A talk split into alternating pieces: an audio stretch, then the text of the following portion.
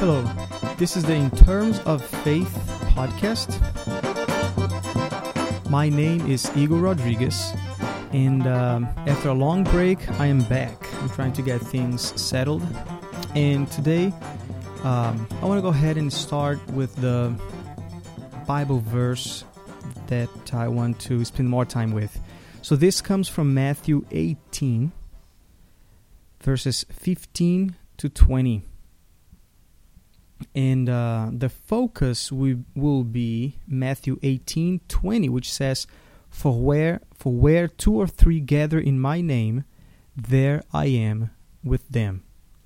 So this is the passage I want to spend more time with. But before we get there, let me read from verse 15 through 20 of Matthew 18. So it says, If your brother or sister sins, go and point out their fault, just between the two of you. If they listen to you, you have won them over. But if they will not listen, take one or two others along, so that, quote, every matter may be established by the testimony of two or three witnesses. If they still refuse to listen, tell it to the church. And if they refuse to listen even to the church, treat them as you would a pagan or a tax collector. Truly I tell you, whatever you bind on earth will be bound in heaven, and whatever you loose on earth will be loosed in heaven.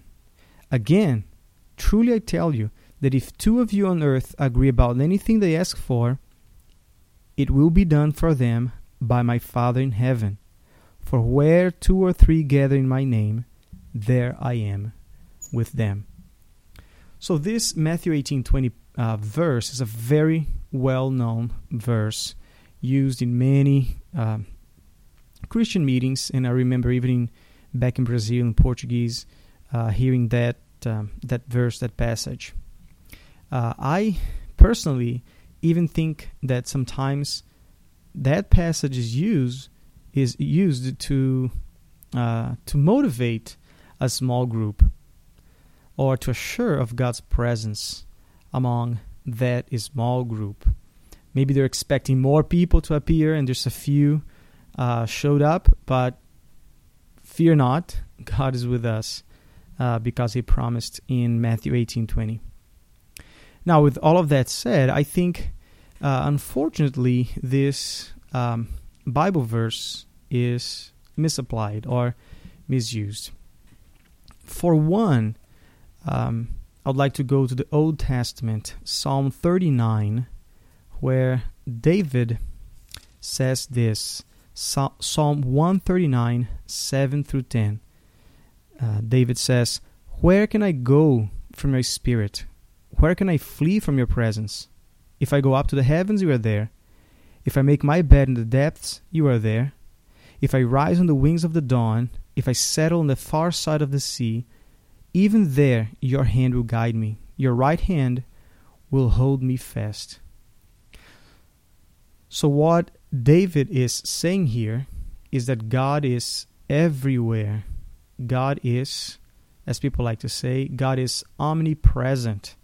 God is everywhere. He knows what happens, what is happening everywhere in the world. Now, when Jesus was with us, God in human flesh, He also left He also said something that we can find in John 14:17, and He's saying this about the Holy Spirit. So listen to what Jesus said, John 14:17. It says, "The Spirit of Truth, or the Holy Spirit, the world cannot accept Him, because it neither sees Him nor knows Him. But you know Him, for," and that's the most important part, the Holy Spirit, He lives with you and will be in you. So all of these verses, they show us that God is with us already, whether by His being everywhere, knowing what is happening everywhere in the world, His omnipresence, or by the promise that Jesus Himself made about the Holy Spirit being with us or within us.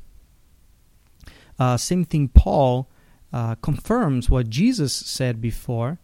We can read that in 1 Corinthians 6, 19 and 20. It says, "Do you not know that your bodies are temples of the Holy Spirit, who is in you, whom you have received from God?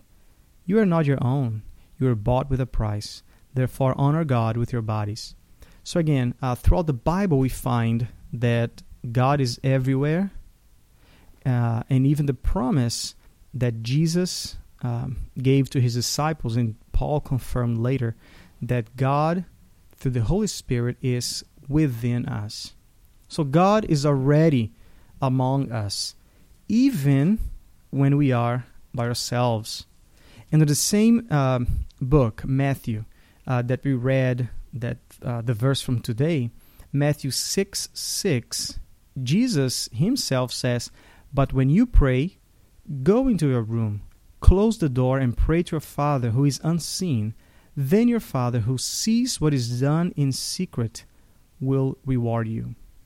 So again, God is with us, whether we are gathering with 1,000, 2,000, 2,000, 2, 3, and even when we are by ourselves. So all of this brings back us back to the verse that is often mentioned in Christian meetings. Whenever two or more are gathered, I am there with them. So what did, in this context, in the context of Matthew 18, for what purpose was the church gathering? Is it for prayer? For worship? When we read the verses, even the ones that I just read, Matthew 18 from 15 to 20. So what is the purpose of the church getting together, the church gathering? Prayer, worship, is it for fellowship? And the answer, I think, is none of the above. Now, of course, whenever we meet, we can be assured that God is with them. All the Bible verses that I just read from Old Testament as well, Jesus himself and Paul confirms that, even promises that to the individual level as well as corporate or group level. But in this passage, Jesus is talking about church discipline. He's not talking about prayer meetings or worship. Now, one thing that I want you to notice is whenever we read the Bible, we always look for context. Who said it? Who done it? Who said it? To whom it was said? What comes before? What comes next? What is the book about? What is the text about? Not only that specific verse. So looking a little further on that passage that we just read, the parables that appear in the context of this passage, right before and right after Matthew 18, 15, and 20, are, so before is the parable of the lost sheep, where a man tries to restore someone, in this case a sheep, who has gone astray. And the parable that comes right after Matthew 18, 15 to 20 is the parable of the wicked master, or some Bible says the unforgiving debtor, which deals with being willing to cancel a debt, or in other words, willing to forgive. So even the stories surrounding the passage on church discipline, they themselves are about forgiveness, restoration, reconciliation. And Jesus gives several steps when he discusses this topic. I'm not going to spend much time on the steps that Jesus gave, but briefly, Jesus says that the first step is a private one. You and your brother who has sinned. And some translations even put brother or sister who has sinned against you. But even if that against you is not there, our job as Christians is, if a brother sins or sister, we should go to them. In other words, sin and conflict should not be ignored. it should not be dismissed. Christians should be committed to maintaining healthy relationships. And we find that also in Galatians 6:1, which reads, "Brothers and sisters, if someone is caught in a sin, you who live by the Spirit should restore that person gently." That's our goal, to restore people, other Christians that have sinned. So then Jesus says that if your brother does not answer when you go to him, take one or two along with you. And then the last step would be to bring the matter to the entire church. And if they refuse to listen, even to the church, treat them as you would a pagan or a tax collector. In other words, treat them as an unbeliever, which he probably or she is. So the goal here is forgiveness, is reconciliation, not punishment. Jesus paid for our punishment already. So the goal here, even from the parables before and after, is forgiveness and reconciliation. This should be an act of grace to reach out and restore your brother and sister. Bargerhuff, which I have mentioned several times here, he put it this way, quote, "Jesus is obviously teaching that unrepentant sin is a serious matter among Christians, and the Apostle Paul would later warn the church in Corinth to handle sin matters quickly and expedientially, lest, quote, a little yeast work through the whole batch of dough." This is 1 Corinthians 5:6. He continues, "In other words, sin that goes unchecked or ignored can be devastating to the witness of the church and can be destructive to relationships within the Christian community. In fact, it may unnecessarily influence others to sin as well." Again, the goal of this entire passage is to win them back or to win them over. As we read in verse 15, "If your brother listens to you, you have won them over." Some translation says won them back. But now we get to a portion of the passage that says, "Where two or three gather in my name, there I am with them." What Jesus means in this verse is that whenever the church is involved in a reconciliation process with someone who has refused to repent, they can rest assured that God's blessing is with them in their efforts.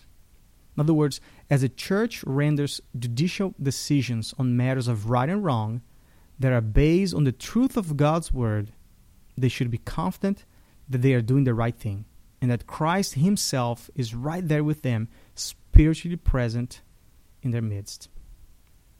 Also, this binding and loosing that comes on the verse before refers to the decisions of the church in conflicts.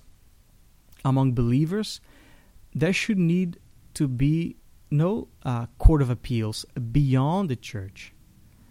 Ideally, the church's decisions should be God-guided and based on discernment of God's word, which in this passage, Jesus even gives a step-by-step process to be followed to the best of our abilities with, I think, continuous prayer.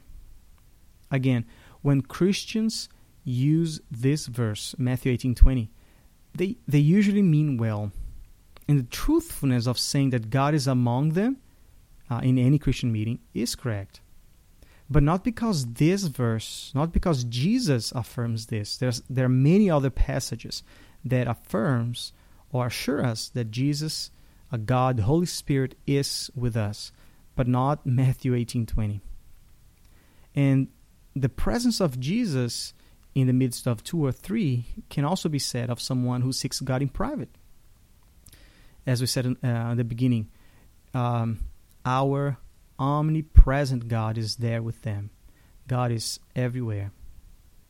And finally, Bargerhuff concludes this way. The bottom line is this. Matthew 18:15-20 is really a challenging passage to apply. Dealing with matters of sin can be tough, but for those who seek to be faithful to God in addressing it, they can count on God's unique presence to bless their efforts. So there you have it. there are many other things we could say about this passage, about the application, or about the practice of church discipline. But this is not my point. My point is to, I guess, correct a false use, which I think is not as dangerous as others, but it is still a misuse of a Bible verse, which is Matthew 18:20. For where two or three gather in my name, there I am with them. This is about church discipline and the confidence that the church leaders can have when doing church discipline based on God's Word. So thank you again for listening. And as always, you can contact me through In Terms of Faith at outlook.com. I look forward to your listenings, to your comments, to your questions, suggestions. And this is a good exercise for me as I put into my words and organize my thinking. And it's a good exercise that I suggest others to do as well. And as I said before, let's populate the internet with Christian content. So thank you very much, and hope to see you later. Bye.